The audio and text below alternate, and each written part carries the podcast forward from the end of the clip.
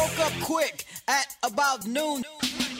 Loved ones, what's good? We made it here. It's July 30th. It is Thursday, July 30th. Welcome into the podcast with Damien Barling, and today is the day that the NBA gets started. I, I I'll put my words on a piece of paper and I'll I'll season them up and eat them. I did not think this was going to happen. I was skeptical even a month and a half ago if this was happening. I think I was skeptical at the beginning of July if we were actually going to get here and get to the day that games restarted. I remember when this all shut down way back on March 11th. And I can't figure out time is a bitch, man. Like I can't figure out if March 11th was a really long time ago or it feels like yesterday. I, I can't figure out whether this I can't figure out whether this COVID crisis and this lockdown for some of us has gone fast or slow. But I remember doing the podcast the day after the the the Kings and the Pelicans were supposed to play, and the day after that, the bizarre Jazz and Thunder game. I remember the podcast that day saying, I think tonight's game against the Pelicans, the Sacramento Kings game against the Pelicans, it was the last game on the NBA schedule. I thought that was going to be the last game that we saw without fans. I remember being agitated, or I thought it was going to be the last game we saw with fans. I remember being agitated at the Kings because the Warriors had already announced they were going to be playing the following night's game in an empty arena. And I thought, well, San Francisco, Sacramento, they're pretty close. Like I, I think the Sacramento Kings need to follow suit and they need to shut this thing down tonight and and just play the Pelicans in an empty arena. And you know, obviously, you know, Rudy Gobert happened. The season was suspended. None of that happened. And you know, here we are, all this time later, uh, looking to wrap up that same season. And it's bizarre because you know we want to we want to pick and we want to choose and wow it's going to be the Pelicans or it's going to be the the Kings it's going to be the Blazers it's going to be whoever like dude we have no clue we have no idea. Like we look at the Kings, and you know we'll get into tonight's game, uh, of course, but we look at the Kings and their game tomorrow. It is pre- it's it's this this next two weeks could really suck if the Kings lose tomorrow, because it's it's there there are games you're gonna drop along the way. You've got matchups against the Pelicans. There's gonna be difficult matchups, and this is gonna happen to New Orleans as well. It's gonna happen to Portland as well. It's gonna happen to all of the teams in contention. But when you're coming out and you're trying to set the tone for what the next eight games are going to look like, and you're trying to, you know, establish you're here to make a playoff push, you've got to beat San Antonio, who's here because they have to be. It's pretty much the extent of it. They're ready, you know, they they want to get some run in. You know, we've seen Becky Hammon coach, we've seen Tim Duncan coach. I think they'll probably have strong voices. I think they always have strong voices, but I think they'll have stronger voices in these next eight games. I think you know Pop is going to use this as a teaching tool. We know LaMarcus Aldridge is there. There's uh, quite a few players that aren't there. I think San Antonio is just going to try to get through this. Now Phoenix, that's a little bit more interesting of a situation. Like what is Phoenix? I believe Monty Williams is going to have these guys ready to play. Four months ago, you know they weren't particularly good. But that's a team that was poised for a jump. It's just what was the jump? Like they were already better than they were last year. But that's a low, low bar. What are they now? Or or better yet, what were they 4 months ago? Well, they were a little bit better. So what are they now though? Like like they were poised for an off-season jump. Well, we kind of just had an off-season.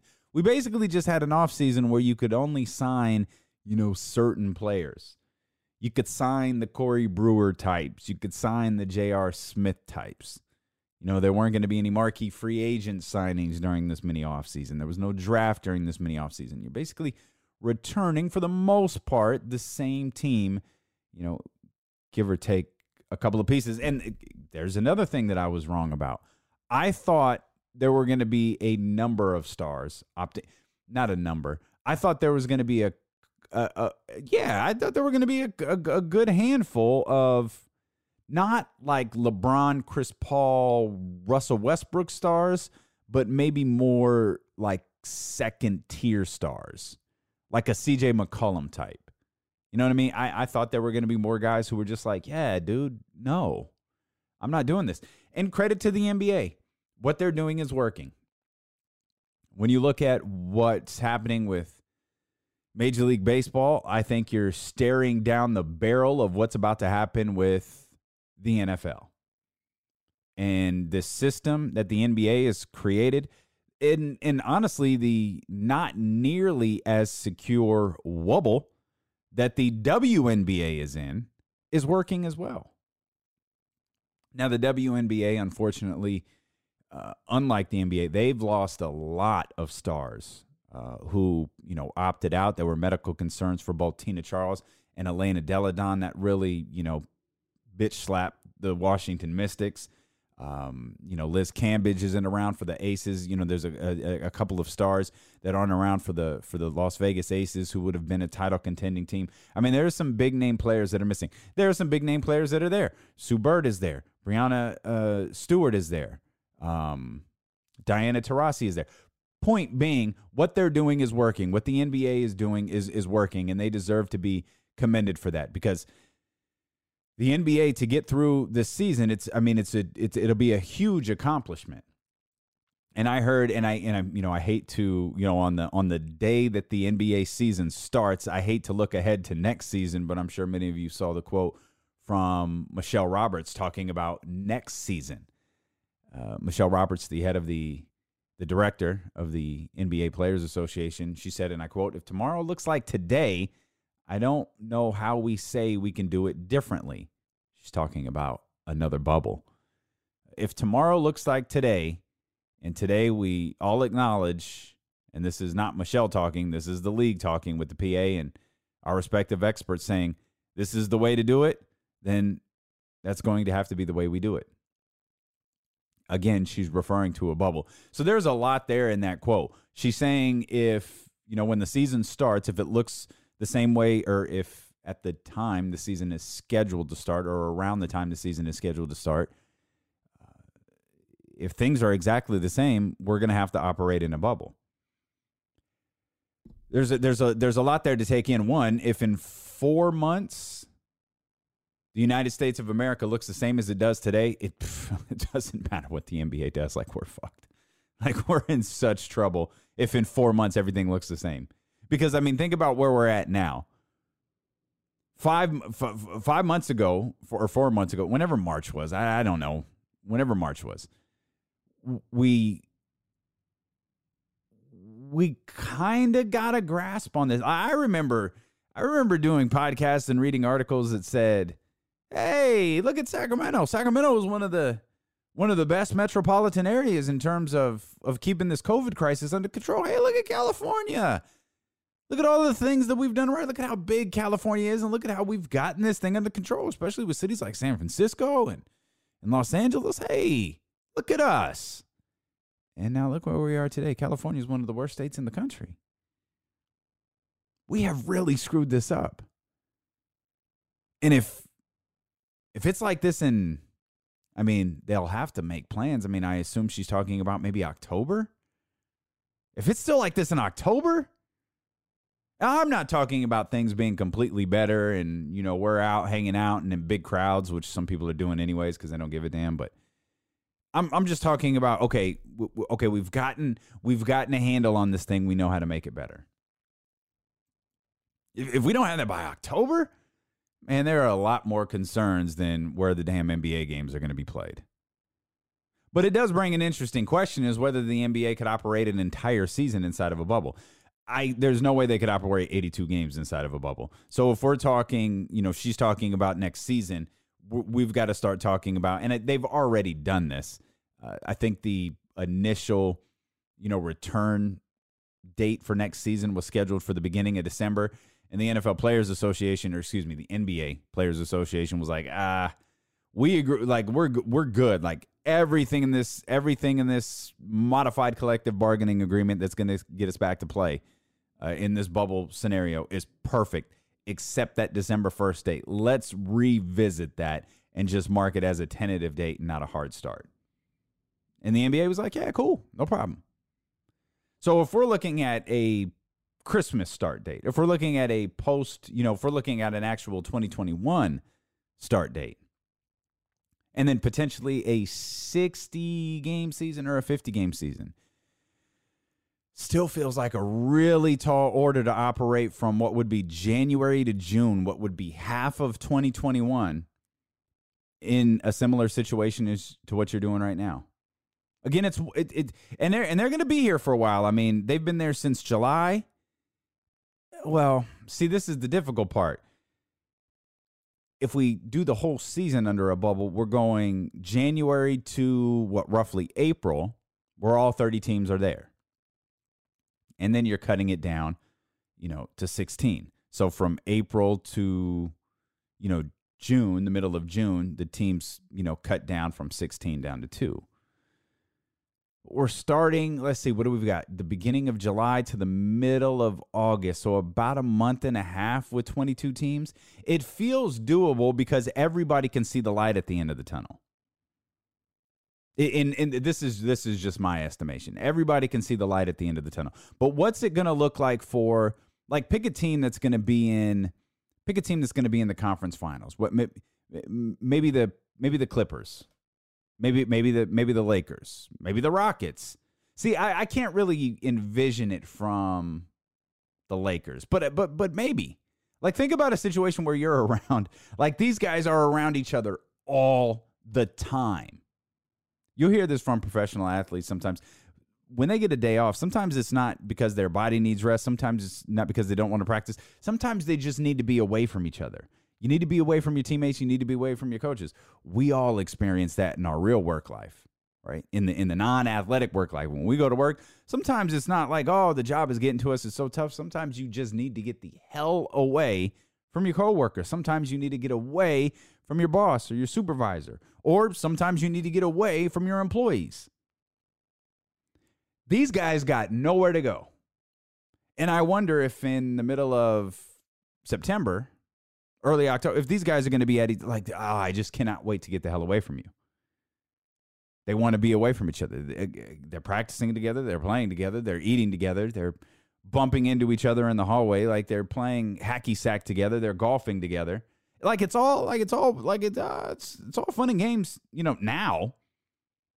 But by the time you get to you know middle you know the middle of uh, you know the middle of next month let's look at it this way too as the playoffs roll along remember you know we're going to be eliminating six teams in about two weeks and then of course we'll be eliminating more teams after the first round of the playoffs and then they're going to start then they're going to have the second round of playoffs and then they're going to start allowing family and friends to come in well there are going to be players who have certain family and friends who are left to play in these conference finals who are going to be like ah it's not a good idea that you come. Like it's not a good like here.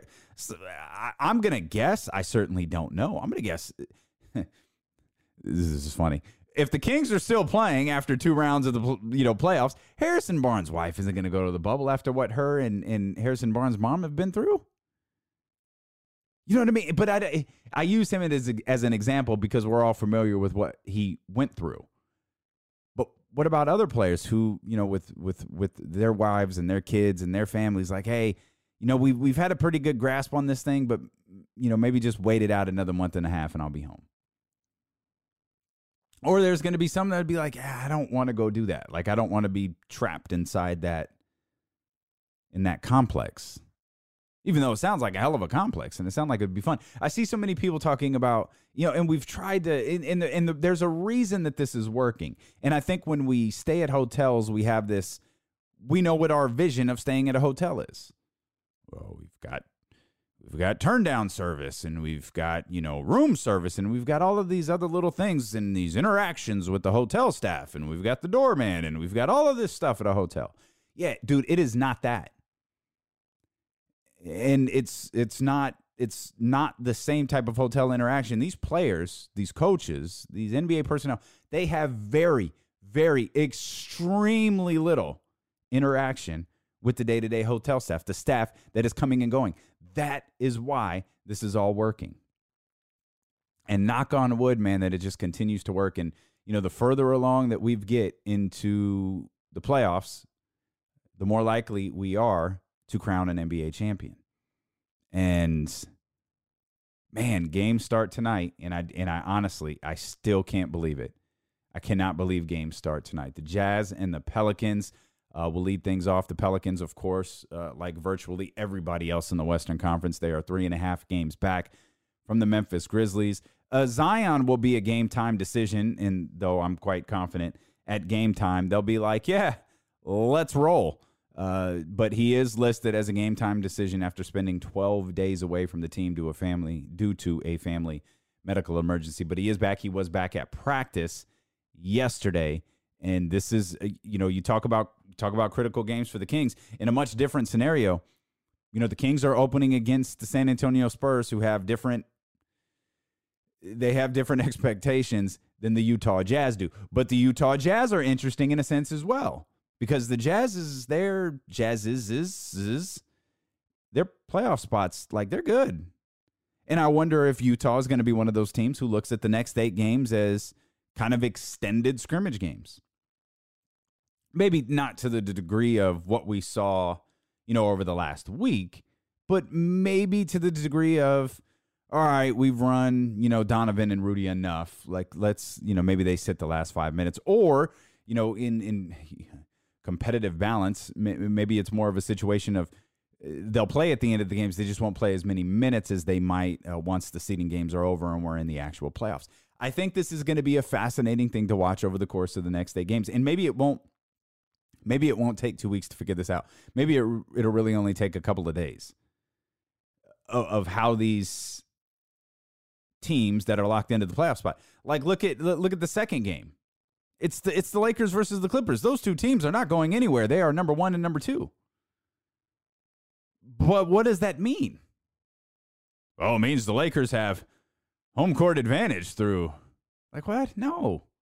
Well, maybe Reggie Miller will tell him, like set the theater lighting. I don't know what it is. I, don't know what it means. It means they get to play the eighth seed, if that's important.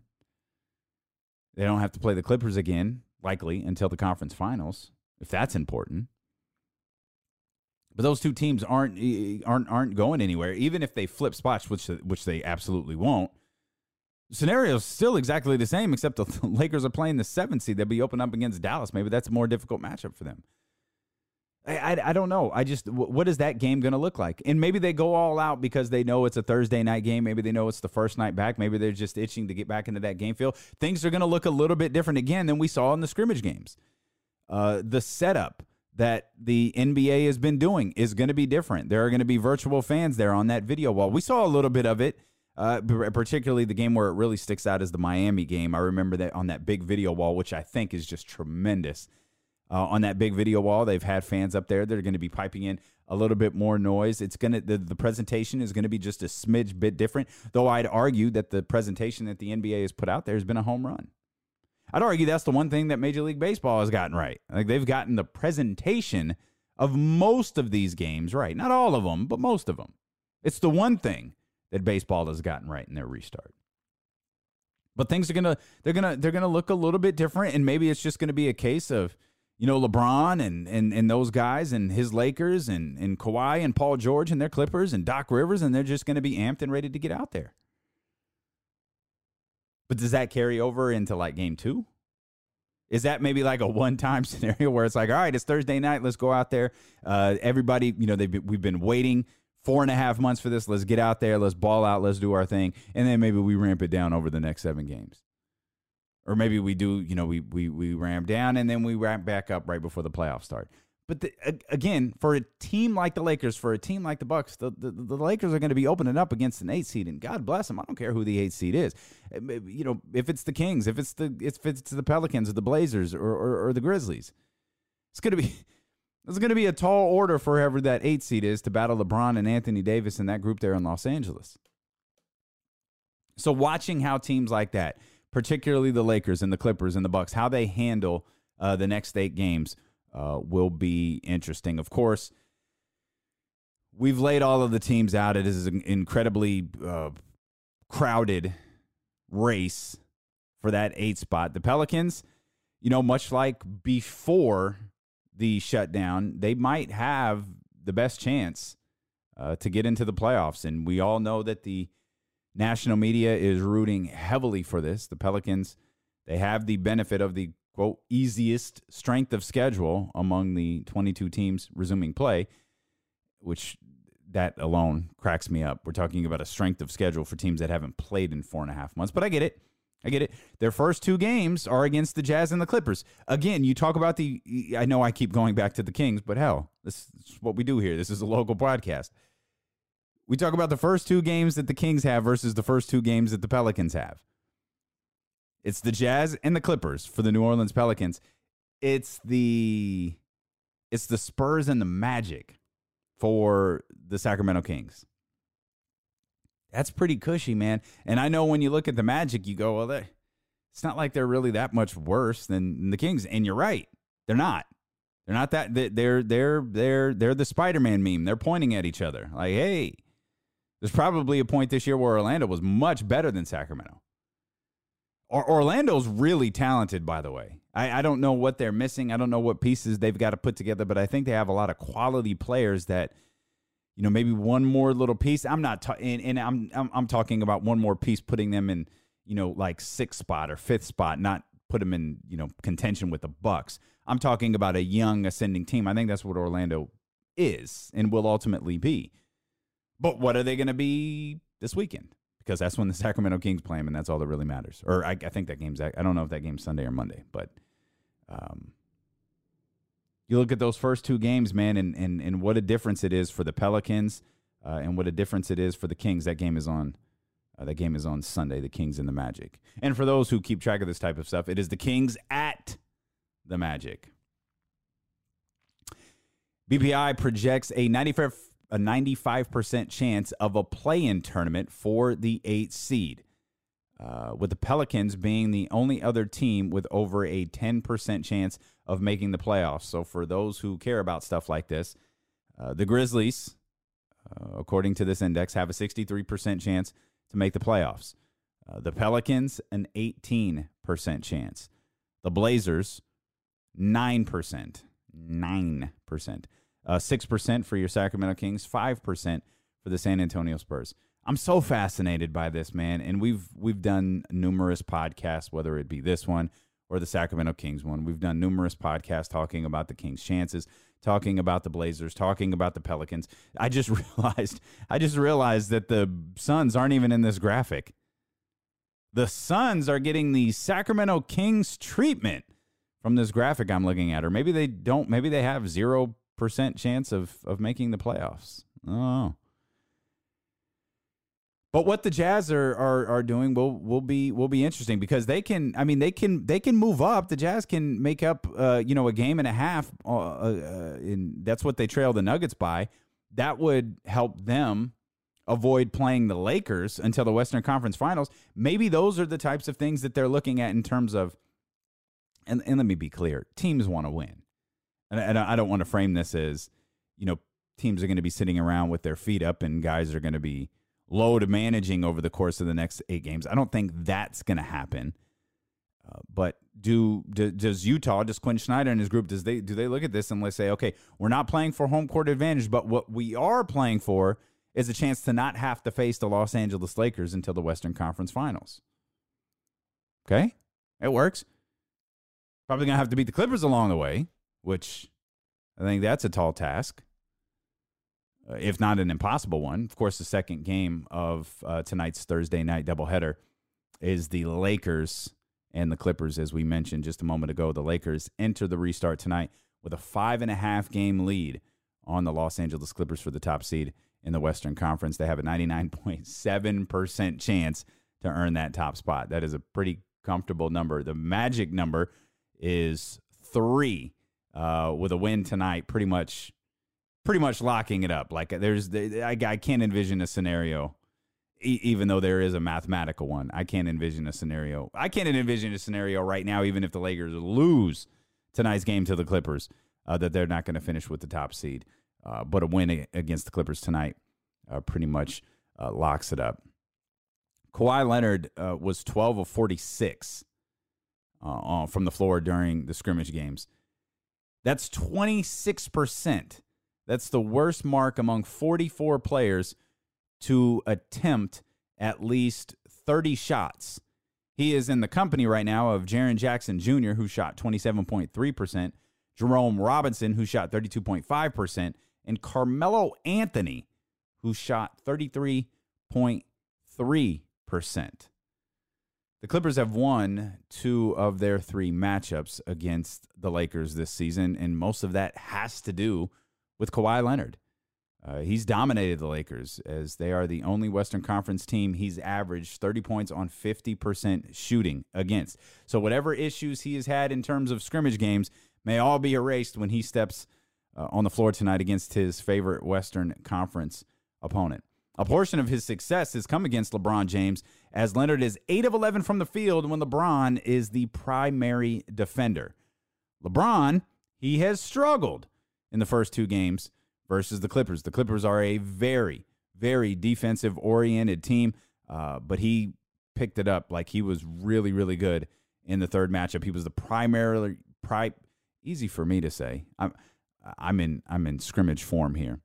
He was the primary ball handler in the final Clippers matchup in March. And that led to a ton of success for him. He was able to generate 37 points directly off on ball screens from that March 8th matchup. Uh, so watch that tonight. Uh, if LeBron is the primary ball handler, keep an eye on that. Keep an eye on Kawhi Leonard, and, and if he looks to get into his rhythm really early into the game. And if the Lakers make it to the NBA Finals, uh, they would join the 1975 76 Suns and the 1976 77 Trailblazers as the only teams to make the NBA Finals following a playoff drought of at least five seasons. As for the Clippers, they are looking to reach the conference finals for the first time in franchise history. According to Elias, they're 49 seasons without appearing in the round directly preceding the NBA Finals is the longest in league history. Hey, that's good. There's a drought stat that the Kings don't lead in. Good stuff, man. The NBA is back. I, I just couldn't ask for much more. You know, there's there's good and there's bad with the NBA return. The good, Kevin Harlan is back on the call. Atlanta, see if we can get some of those chicken wings oh, sent down here to oh, Orlando. Oh no, because you I, did we could celebrate. we, could, we could celebrate the restart with those wings. Anyway, guys, that's our story. Here's Kevin Harlan to actually call for the Magic City Wings is that's pretty spectacular stuff. That's that's Kevin Harlan type move. And Kevin Harlan's got the pull to where I believe that Magic City would deliver the wings from uh, Atlanta to Orlando. I didn't get it. You know, we talked about this after the Lou Williams story broke. I, I will wholeheartedly admit I just I didn't get it. I did not know eating at strip clubs was a thing. I was not aware of this. Maybe I don't visit uh, gentleman establishments, if you will. They they don't really do anything for me. However, my man Sean tweeted, uh, he retweeted a picture of of of someone who, you know, got some takeout from Magic City, and I saw it, and I was like, whoa, okay, wait a minute. I don't now. Most of you know I don't I don't eat chicken wings. However, that would that that that pick that plate would make me reconsider. That would make me reconsider some of my life choices as it pertains to the way I eat because they looked incredible. And apparently, there's a tremendous article in The Athletic about this, about the Magic City wings. And uh, now that I've see, I now that I've seen them, I get it. I get it. Apparently, you go there for two things. One of them is the wings. I just I had no idea. I feel so left out. How come I didn't know this? Wait, I, I didn't I didn't know. And I'm kind of mad about it. I just I had no idea that people regularly like does Postmates deliver? Like if you go to if you're in Atlanta, eh, like is there a gr- like does can you like go into the strip club? Like what if what if I'm just trying to can the Postmates driver go into the strip club and grab, you know, hey, I got an order of wings that need to go out. I got to imagine you can. They looked incredible, man and then reading about them and how they're you know talked about like like okay well i guess i get it now i didn't get it at first but lou i get it now i don't know that there's a i don't know i'm trying to envision a food where it's just like yeah i, I take the hit for that one burger patch I would take the hit for Burger Patch. Burger Patch food is incredible, particularly particularly their milkshakes. Like you could try to replicate the burger and fries at home the best you can, but their milkshakes, especially if you're a plant-based eater. Oh my gosh, man. It's everything. I'd risk it all. I think I'd risk it all. I would risk it all. I would risk it all for for for, for Burger Patch. That that is a that is a spot where uh, if you caught me, I'd have to serve the the ten day quarantine period. I'd risk it all right there. There's nothing else happening at Burger Patch than I'm aware of, like there is at Magic City.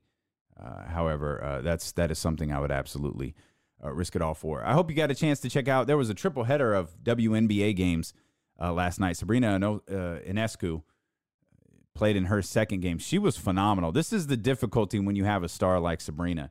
She was phenomenal last night. 33 points, seven assists, seven rebounds, first Liberty player with 35 and five in a game over the last five seasons. So that's like the good news. Like she's super exciting. She has the ball in her hand. She's to make plays. But there's like seven rookies on the New York Liberty, and they lost by 13. That's going to happen a lot. Sabrina's going to have these monster games with eye popping numbers. And then you're going to look at the final score and you're going to see, yeah, like the Liberty lost, you know, in this case, their second in a row. You'll look back later in the season, like, yeah, they lost their, you know, they lost the last five out of seven. They're just, they're a young team. Their head coach is super young, like he's 30, I think, 4, 35 young guy there. And that's actually the formula for those who who are just now getting into the WNBA or perhaps you're not into it yet. When you look at how the dynasty of what the Minnesota Lynx were, it required a number of different things. They won the lottery on multiple occasions. They it, you know what else it required? It required the Sacramento Monarchs to fold. When the Sacramento Monarchs folded, the Minnesota Lynx had the worst record in the league. Therefore, they got to pick. Uh, they got to pick who they wanted when the Sacramento Kings or when the Sacramento Monarchs folded. The dispersal draft, and Rebekkah Brunson was the first was the first pick of the draft. She went to to Minnesota. And I remember seeing Rebekkah that first year. She took the first couple of games of the season off. She was like, "Man, I don't know about this. Like this is this is this is going to be tough. Like this team is a bit of a struggle." And it was like, "Yeah, just you know, hang in there, get through this." They won the lottery that year. They traded the number 1 pick to Connecticut for Lindsay Whalen. I'm very familiar with that deal because that was the year that Kara signed with Connecticut. Lindsay Whalen went to Minnesota and they got the number 1 pick. With that uh, or the the they traded the number 1 pick. So they loaded up there and they still stunk. So after trading the number one pick, getting an established point guard, you got Rebekkah Brunson, a very established post. You had Seimone Augustus, by the way, who was dealing with a like a like a uh, uh like I uh, gosh, I don't I hope I feel like I think she had like a hysterectomy that year. Like she was dealing with a brutal brutal injury and she was away most of the season and when she came back like she just never got into she just couldn't get going so they stunk that year with all WNBA players Rebekkah Brunson, Lindsay Whalen, and Seimone Augustus. They finished, they won the lottery that year, and they finished with the worst record in the league, won the lottery that year, and drafted Maya Moore. Same thing has happened with the, and we know what they went on to do. Same thing has happened with the Las Vegas Aces.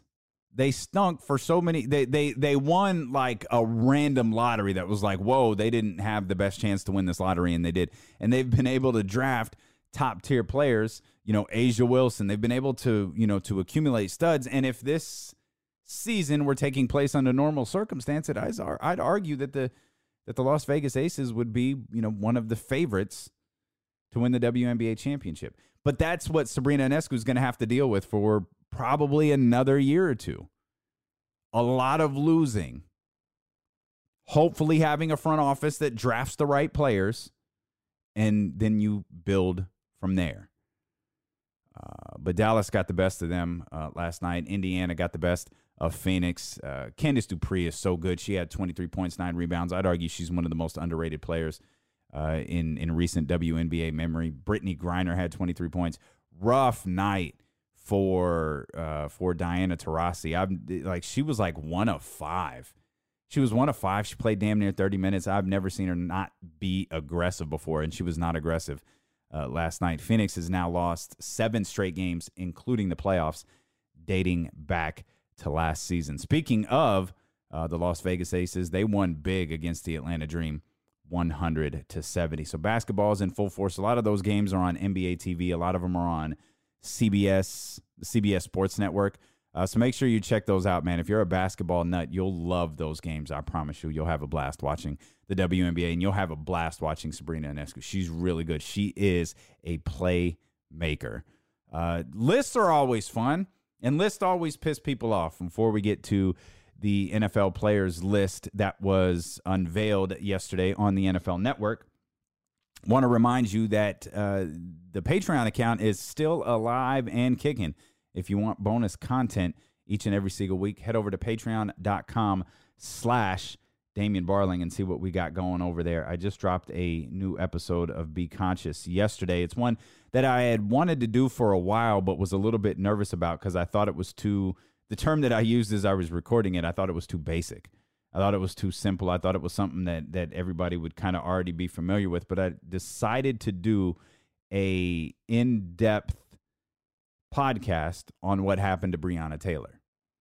And so that is available for for you right now uh, on patreon.com slash Damien Barling. The podcast t-shirts are available for you on the dopeones.com. Please go check that out, the dopeones.com. Check out the Damien Barling collection. Uh, we're going to have more t-shirts going up in the next couple of days. Uh, so make sure, not just t shirts, uh, but we're going to have quite a bit more podcast gear uh, going up uh, on that website here very shortly. The TheDopeOnes.com. Go check out not only our podcasts uh, or our t shirts, but everything else available there for you on the website as well. So lists are always a fun way to piss people off. Uh, and the this list is always fascinating because it's put together by the NFL players. This isn't put together by the media. This isn't put together by fans. This list that the NFL network unveils every year is put together by the NFL players. And for years and years and years, Aaron, it feels like forever, Aaron Donald has been voted the number one player by other NFL players. I've, I've seen some people refer to him like Aaron Donald is creeping into the category of Jerry Rice.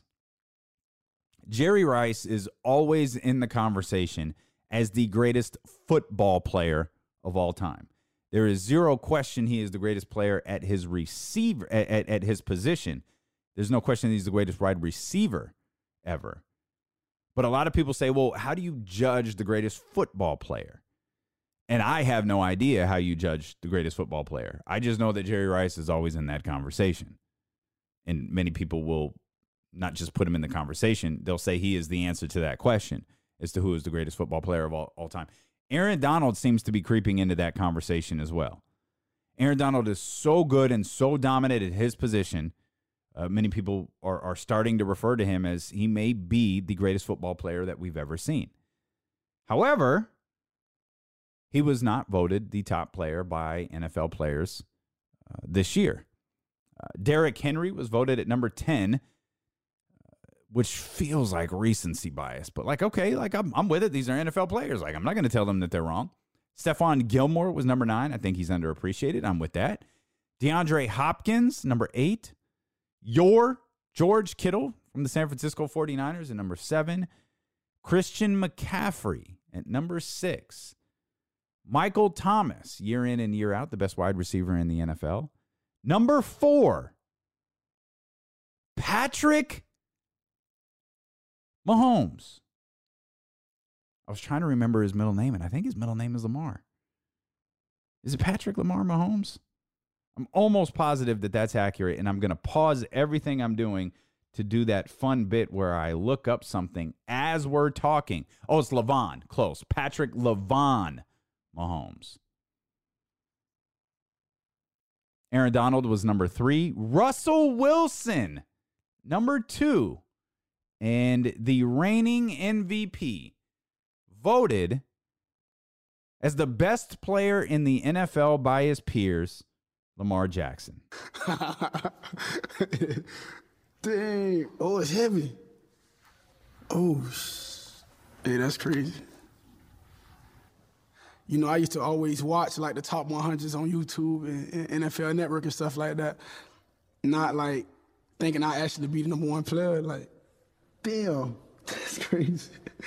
I'm really speechless right now. like, uh, that's got to be cool because I think I don't think it's out of pocket to say athletes put more stock into stuff that is awarded to them by their peers versus by like us. you know what I mean? By like fans or by by media. I think they put a lot more stock into it. Like for you know, if in that clip they were handing Lamar Jackson the trophy that says you know he was voted the uh, the number one player by his peers. And that just has to be an extraordinary feeling, especially for a guy who's what now in his second year or he just finished his second year. Like, hey, you know, the players in the NFL, they think you are the absolute best in the game. That's got to be tremendous for them because they're saying that you're better than Patrick Mahomes. They're saying that you're better than Aaron Donald. They're saying that you're better than Russell Wilson. That's got to be an extraordinary feeling for him, man. I'm so I'm a huge Lamar Jackson fan. But Patrick Mahomes? Patrick Mahomes isn't the best. And and again, this isn't best quarterback. This is the best football player. Are there things that Lamar Jackson does that are better than Patrick Mahomes? I love Russell Wilson. There isn't a player in this top 10 that I don't have mad love for. You know, I'm not a I'm not a fan of any team out there. I'm just a fan of players and I love each and every one of these players. But I, I, I mean, I don't know. I it would have been difficult for me to put Lamar Jackson at number one and not have Patrick Mahomes at number two. I mean, again, I love Russell Wilson, and I'm just I'm fascinated. Again, these are this is from a player's perspective. Like, what does a player see in Lamar Jackson that makes him say, "Oh, Lamar Lamar's Lamar's better than Here's why Lamar is better than Patrick Mahomes. Or here's why LeBron is better. Here, here's why Lamar is marginally better than Russell Wilson or Aaron Donald or Patrick Mahomes. I'm I'm curious. Like what is what is the what is the description there? How do you explain that? Here's what he does better. I love Lamar Jackson, man. I'm happy for him. I I feel like I just went full full Jon Gruden on you. I love Lamar Jackson, man. And a team that I often fall for are the Chargers. Uh, the Chargers, you know, this is this is an it, this was I think we talked about this yesterday or the day before.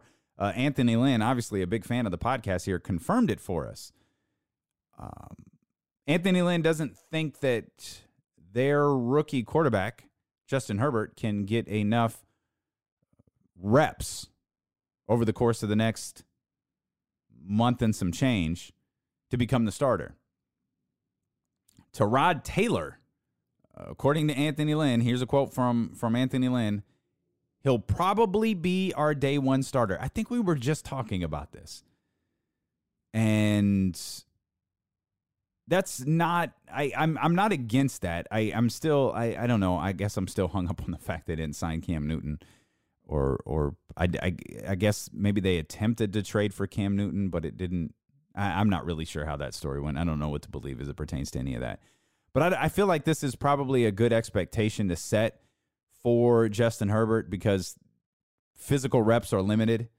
Uh, they're going to be extremely limited this year because of uh, obviously the virus, because of the ramp up you know, with guys right now over the course of the next, you know, 12, 13 days just doing conditioning workouts there are you know conditioning weight lifting things like that and and kind of an ease into into padded practices uh, where he'll get actual you know live rounds uh, so i think that's you know it's it's like a hey get in here get comfortable learn the nfl system learn the nfl way of life uh, follow Tyrod Taylor and what he does. There's something about Tyrod Taylor that's obviously a very good.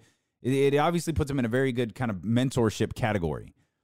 Uh, and I, I was a fan of Tyrod Taylor years ago, uh, so I don't really know what this is going to amount to. But I keep looking at the Chargers and I go, man, they they seem to have the the, the physical gifts. Like I'm not going to pick them to beat the Kansas City Chiefs. I'm not going to f- pick them to win the AFC West. But if you told me I had to pick a team to finish second in the AFC West, for me, it's got to be the Chargers. Broncos seem to have gotten a little bit better last year. I'm not buying into the Raiders. Though I do think the Raiders have some interesting pieces. I don't know that they're better than the Chargers. I don't even know what the Char- I, I, I don't know. Again, much like this NBA restart, what this NFL season looks like is going to be so it's just going to be so unique. So different. And you know, maybe by maybe if they have if unlike America, they have a grasp of how to handle this COVID virus, you know, maybe they can get into a, a, a normal routine. Maybe they can get into a normal routine where we start, you know, it's just it's football. It's football. They're geared towards football. We're not worried about anything else from them. They're just geared towards football. And then you you you start operating. Everything is normal. Like, oh, they've got Mondays off, and they come back for Tuesdays, and they get their workouts in uh, in the midst of all the COVID testing that they're going to have to do. But it's obviously going to be a, a, unique year for the NFL. So uh, if we're even able to get a season, uh, we've got to consider that a win. And the fact that we are getting uh, the restart of the NBA season tonight is a massive win. Obviously, tomorrow we'll have a ton of time to talk about the Sacramento Kings and their first matchup against the San Antonio Spurs. But tonight, it is about the Pelicans and the Jazz. I assume everybody listening is a massive fan of the Utah Jazz tonight. And then, of course, the second game, the Lakers and the Clippers, LeBron and AD versus Kawhi and Paul George. I'm happy I was wrong. I'm so happy I was wrong. I hope the zero positive test trend that has been in the bubble in Orlando for the National Basketball Association, I hope it continues uh, for the next couple of weeks. I hope it continues for the next several months. I hope we're able to crown an NBA champion without any sort of breakout like we saw in the first couple of days of the Major League Baseball restart. By the way, how how freaking Major League Baseball of them to suspend Joe Kelly for throwing at the Houston Astros. He should have gotten a raise. He should be applauded. We had a great suggestion uh, on the text line yesterday. I think it's from my man Steve, who said, you know, the, the one thing that, that Major League Baseball got wrong with this piped in crowd noise is that they should have the, the Charger, the Astros should be booed everywhere they go. Every building that they're in should just be massive boos with boo cutouts.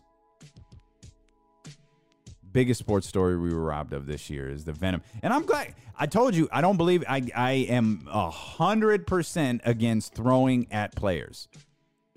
But now, maybe in this case, I'm only 99% against throwing at players. And those dudes are not only are those dudes cheaters, man, but they got away with it. The Astros cheated. They got away with it. They like collectively bargained their way out of being punished. And Joe Kelly gets punished for throwing at them. Goodness gracious, man. Of course, baseball suspensions are always so stupid, especially when you're a pitcher. He's going to miss like one start, but still. I'd argue it was worth it. And if that happens in the next game, so be it.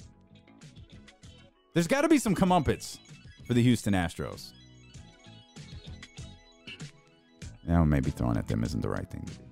But it didn't hurt my feelings either. Appreciate you all so much for being here. Remember the dopeones.com for your podcast gear. Uh, be conscious. Check us out. Check us out on the patreon.com slash Damien Barling. We appreciate you so much for being here. We'll see you tomorrow, the Friday edition of the podcast with Damien Barling.